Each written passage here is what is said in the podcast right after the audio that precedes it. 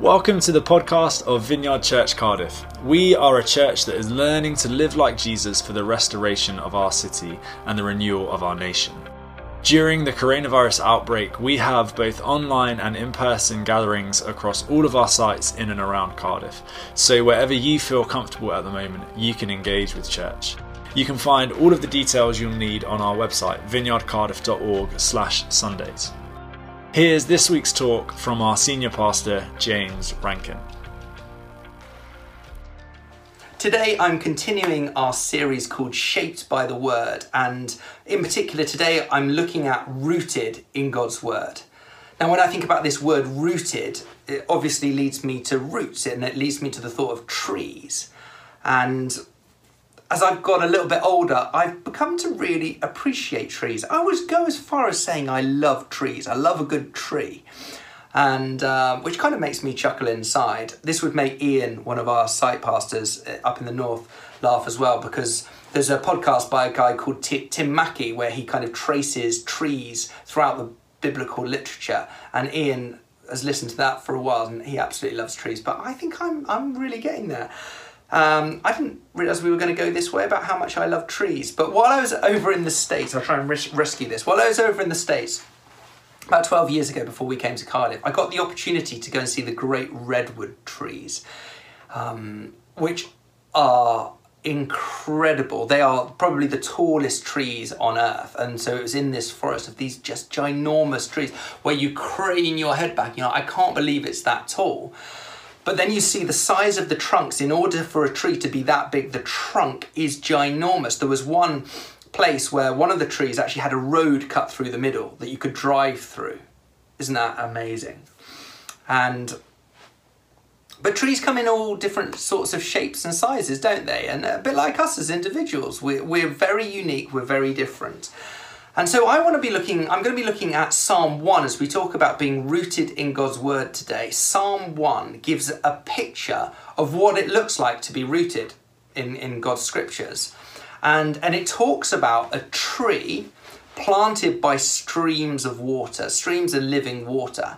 And, and the idea behind this is that the tree is there, its roots go deep, and so that any time it's being fed water and nutrients, and it's a healthy tree, and that's a picture of what it's calling us to be like as Christians. So uh, I'm going to read this. 1 Blessed is the one who does not walk in step with the wicked, or stand in the way that sinners take, or sit in the company of mockers, but whose delight is in the law of the Lord, and who meditates on his law day and night.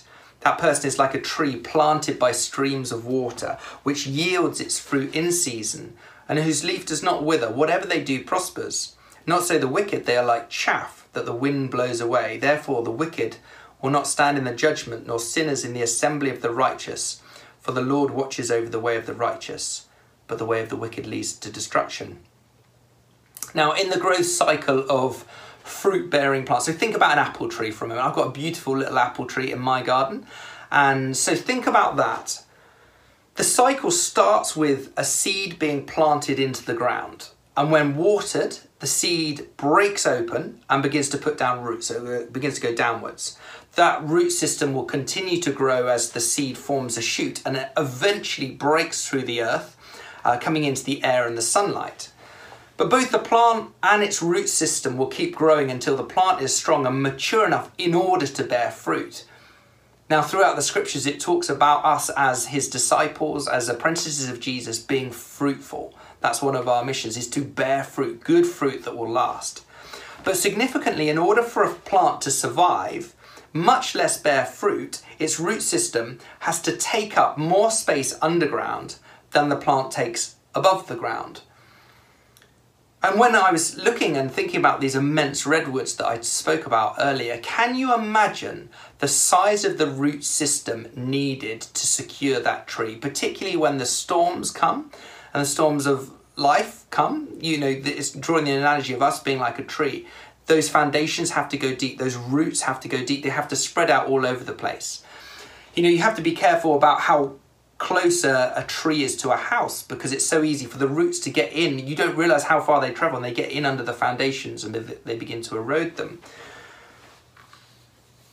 But this psalm is saying that we're to be rooted and stable, that if we're to be rooted and stable, that we have to meditate on the law of the Lord, the scripture, to the point of delight. And if we do that, we will be blessed. And blessedness really means absolute well being. So the subject of Psalm 1 is saying it's not just about belief in God, but meditating on the scripture is what will bring blessedness. And it's a huge claim, isn't it? And it's easy to miss. Now, there are more places in the Bible that command us to meditate than you might think. When Joshua, for example, is dying and he, he's li- leaving the promised land, le- leaving his people in the promised land, sorry, almost the last thing he says is this meditate on the law of the Lord day and night. The last thing he says. And if you have that, everything will go well. So, what the psalm is teaching is that the person who learns to meditate is like a tree whose root goes down to underground streams. And it draws a stark distinction between this tree, the healthy tree, and then on the other hand, it starts talking about chaff. Now, chaff isn't something that we're very familiar with today. It's, a, it's another metaphor, and it's the husk around the seed or the kernel in grain. And when you're threshing or winnowing the grain, which is something that I have never done and, um, and am unlikely to do, what happens though is the grain gets separated, the husk gets separated from the grain.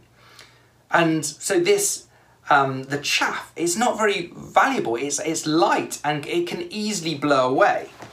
So the key picture though is that it's not rooted, it can't produce anything, it's no ability to stay put. That's the contrast one being rooted and meditating on the scriptures, and the other just being like this bit of chaff that can get blown away.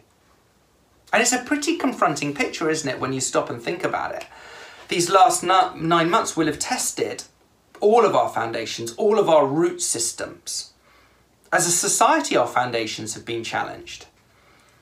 And in these moments, what is it that anchors us and keeps us stable when this storm blows through? How does the tree keep standing?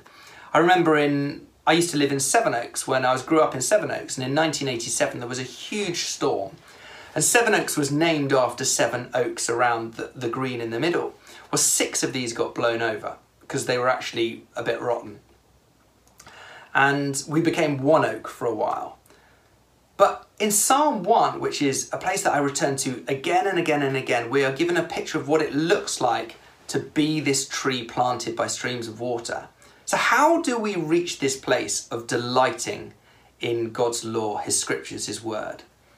Well, delight is an incredibly beautiful emotion to behold. When you see somebody that is delighting, it's radiant, you're drawn to it, you're like, wow, that is so beautiful. And I often think of delighting in terms of relationships. When you delight in somebody, you know, when you spend time with a friend that you just love, an old friend, and you're like, I del- you, you delight in their presence. Or it could be, you know, when you see somebody delighting in their child and the way that they look at them, um, or a spouse, or, you know, we delight in people. Uh, I've got another little example of delighting. One of my daughters eats her food in a really interesting way. So most children start with the things that they love and work out, don't they? They're like, and then they get to their veg- vegetables or whatever it is, aubergine. That's the bottom of the vegetable pile. And they get there and they're like, oh, I don't want to eat this. Well, my, my, one of my daughters, she starts with the things she most dislikes, which is amazing because she always eats her food. Um, and you can see, so she just works her way all the way to the middle and to the thing that she most loves. And then when she hits that, she just savors it. And it's, it's sometimes I'm like, come on, you've got to eat faster. We've got to go because it's like these little nibbles because she's delighting in this. Um, but that's, I don't know how strong that analogy is, but I think you know what I mean when you delight in something. That is what it's talking about. That our relationships with the scriptures is to be like, we are to delight in the scriptures. And that's what the Psalm's encouraging. And how do we do that? We learn to meditate on it day and night, learning to lean on it, to put our full weight on it, to be sustained by it, to live in it. Now, we were made to meditate, that God designed us with the capacity to pause and ponder. It's almost just that stopping moment. It's like, hmm, ponder, you know, that thoughtfulness. And he means for us not just to hear him, but to reflect on what he says, to hear and reflect and then obey. And this is what part of what it means to be human is to stop and consider, to chew on something, to chew it over in our hearts and our minds, to work out how it makes us feel, to look at it from different angles. Well, if I look at it from here and I look at it, what's their perspective on this? We get to we get a better sense of its significance. Now, I realise that this word meditation has many different connotations in today's society. Even last night, actually, just as I was preparing, I got an email from David Lloyd. Now, I am not a David Lloyd member. Um, they would like me to be, uh, but I am not. But one of the things that it came up with, it said seven days of meditation. I was like, oh wow, that's that's really interesting. And then under it, it says this: try something new, escape the world, and take some well-earned me time with our seven-day meditation challenge. Take some me time. I was like, oh, that's interesting, isn't it? The, the concept for David Lloyd or for much of society is that it's it's all about me. You're like, yeah, okay. When we are meditating, what is it that we're meditating on? We're meditating on God's truth. We're meditating on the scriptures, that we are filling ourselves with Him. So it's different. But the Bible uses two different Hebrew words to convey this idea of meditation, and together these words are used about 58 times. And they have various meanings listening to God's word, reflecting on God's works, rehearsing God's deeds.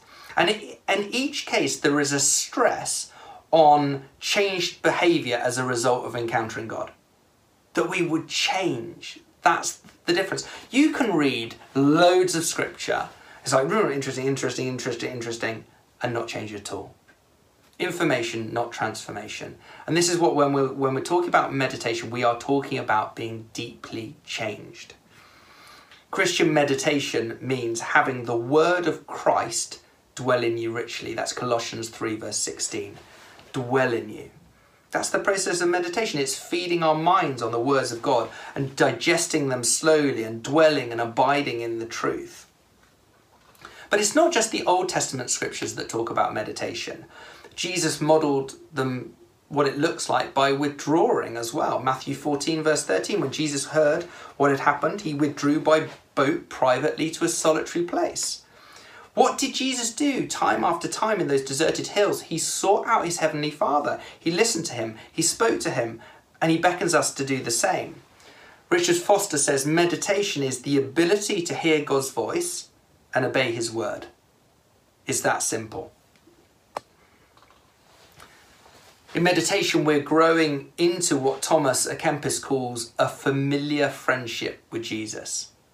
Friendship with Jesus. I love that picture. So, so let's make this really practical because you could sit there and be like, James, you've t- spoken a lot about meditation. I'm, I'm convinced, you know, it's in the Psalms, it talks about it. How? How do I actually do this? Because meditation is not Bible study per se or even prayer. It's, a, it's, it's neither and both combined if that makes sense. So Richard Baxter says this beautifully. He says, It's taking the truth and praying it down into your soul till it catches fire, sets you on fire. It's a bit like that picture from Emmaus Road that I spoke about uh, in the first talk, setting us on fire. But what happens is you begin to see the truth in its personal connections. You actually begin to experience the power of the truth and therefore the presence of God. You pray them into your soul. Now, the closest analogy to meditating is the word, is the difference between reading a love letter and reading a textbook. Now, when you come to a textbook, what you do is you are just searching it for information. You're trying to get it in here. It's like remember, remember, remember. When you read a love letter, the way that you come to it is you weigh every word and you're like, oh, what did they mean by that? The parts that are confusing you agonize. You just read it much more slowly, don't you? You try and take it inside. You're like, oh, wow, that's how they feel. Or, oh, I didn't realize they felt that way. How annoyed they were by that. Um, but you begin to taste it. The parts that you do understand and that are so wonderful and glorious, you kind of let them form you. That's the way that you meditate. Now, St. Augustine, who was a, a leader in the early church, lived in the fourth and fifth century.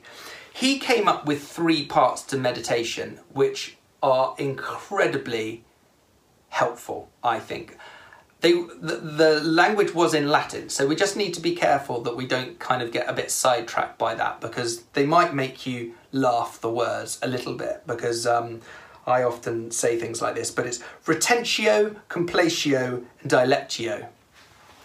I actually invented a new word recently called chillagio, and um, it just made me laugh thinking about this because it's actually just been really cold. It's not quite as profound as this, but we're going to go with retentio, complatio, and dilectio. So, what do we mean by retentio? He means distilling the truths of Scripture and holding them centrally in your mind. In other words, spending time with God's Word. Now, one of the Hebrew words for meditate is the same word that's used to describe a cow that's chewing its cud. And so, when a, a cow chews its cud, it eats it and it goes down into the stomach and then it redigests it and it constantly keeps going over and over and over again until it goes into um, its stomach and its physical system and it's done. But it's a similar image. It's reading the passage over and over, turning it over, noticing the emphasis, maybe even rewriting scripture in your own words. That's such a helpful thing to do. Putting it's not trying to put your emphasis on it, but it's like, what does this actually mean to me? So that's retentio. Then, secondly, according to Augustine, you move from retentio, just doing that, to complatio. What that means is that you gaze at God through the truth. So you move from breaking down the truth into standing back and seeing the whole. Let me give you another example. It's the difference between studying the music and even studying the parts and singing the parts and then standing back and listening to the whole. You don't want in meditation to simply know about God. You actually want to see God through the truth. And one way that that happens is through asking questions. And I think that these questions can be so helpful. One of the problems in our society is the way that we approach scripture, and Alice started unpacking some of this, is that we approach it just from a me angle. Everything is about me, and the danger is that I firm I put myself first. Scripture is first and foremost about God. And that's always got to be the starting point. So the, the first question that we're always is asking is what does this tell me about God? We've got to start there. Don't say, what does this tell me about me? What does this tell me about God? And then secondly, as kind of a second verse, that, uh, question, sorry, that can be helpful is, how can I worship God on the basis of this truth? We lift him up, we put him in his rightful place. And then thirdly, how can I humble myself before him through this? So we then come to us. We start with God and then we come to us. What does it show me about me? Is there anything that I need to confess? Let me go a little bit deeper with this. Fourthly, if God is really like this, what difference does this particular truth make to how I live today? What does it change? If this is true, what does it change? If I hold this out in front of me all day long, what difference would it make? Fifthly, how would my neighbourhood, my family, my church, and my friends be different if they understand this? We begin to move from we start with God, we then move to what is God speaking, and then it's like, okay, and what about, and what for other people? How would it change other people as a result of this? I don't know about you, but when God reveals something to me, I'm a bit slow, and He reveals something, I'm like, wow, that is amazing. I get that moment of, well, everybody's got to know about that. If it's changed me, literally it's going to change everybody else. And so, what does it mean for other people? Number six, does my life demonstrate I'm remembering and living out of this all the day? And then finally, number seven, Lord, what are you trying to tell me about you? And why do you want me to know it now? Okay, this is a time specific thing. What is it that you're trying to pour into me right now? Why are you bringing this up? Why are you telling me this today? What's its importance? So that's the second thing is that you begin to ask questions of the scripture. That's complatio. And then thirdly, dilectio, which is a thing which means delight. We come back to that word that we looked at earlier in the psalm and it talks about, and your delight is in the law of the Lord. That we reach this place of not just thinking about it, but actually not asking questions of it, but actually delighting in it. Um, now, we don't have a whole lot of control about this part because sometimes we'll read scriptures like, wow, that's really profound. Sometimes it's freeing. It's like, wow, yes, I can see that. Other times, we're like, I don't really know what that means. I'll come back tomorrow. But what happens in dilectio in your soul is very often that your soul becomes a palate and you actually begin to taste that the Lord is good. Taste and see that the Lord is good. And in that moment, you sit there and delight, and you're like, oh God, you are so good. You have given so much to me. You are so beautiful. I'm so thankful. And so those three things can just be really helpful retentio, complatio, and dilectio um, as you come to the scripture. But don't get confused by the Latin words, um, but the O's. And then finally, I just want to finish with this being possessed by his promises. For many years of my walk with God, I thought it was more about the amount of scripture that I consume rather than the depth of the impact. Do you know what I mean? It's like, I've just got to read lots of scripture, I've just got to get it in me. And do you know what? There's a time and a place to read vast reams of scripture. Um, but actually, sometimes just chewing things over and sitting on them, pausing and pondering can be the most powerful thing that you do. Let's take the last nine months for me, for instance. It's interesting that I've been, that the Lord has just spoken very clearly through different scriptures d- during this time. It's almost been in different two month blocks. I've been in different passages. And I would call this the watering holes, where you go and spend time and you just keep coming back to the same thing. And it can be a phrase or a verse or a passage that you keep coming back to. So for me, it started as we moved into this, it was Psalm 91. It just starts, whoever dwells in the sh- shelter of the Most High will rest in the shadow of the Almighty. Verse 4 He will cover you with his feathers, and under his wings you will find refuge. His faithfulness will be your shield and your rampart. And so, for the first part of the bit, that was just the place that I kept coming back to. It's not that you don't keep reading other things, but the Lord's trying to speak to you in that moment. Dwell, dwell, dwell, rest in the shadow of the Almighty. Then, as we moved into kind of May and June for me, Ephesians 6 suddenly became like this Ephesians 6 10 to 18 about the armor of God was the place that I was residing and sitting in. Um, stand firm then. You know, it's almost this, and you know, I taught the church on it as well because part of being the leader is sometimes that the places that you go, God also takes everybody else. It's stand firm. You've got to stand up. Put on the full armor of God. And it was a season of like each moment, it's like put back on the armor keep going through that and pray in the Spirit on all occasions with all kinds of prayers and requests.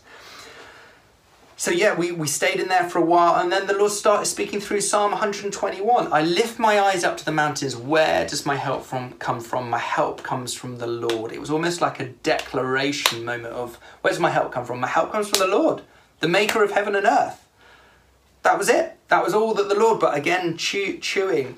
This week I've been stuck in Ephesians 3 and it's just been a phrase you being rooted and established in love.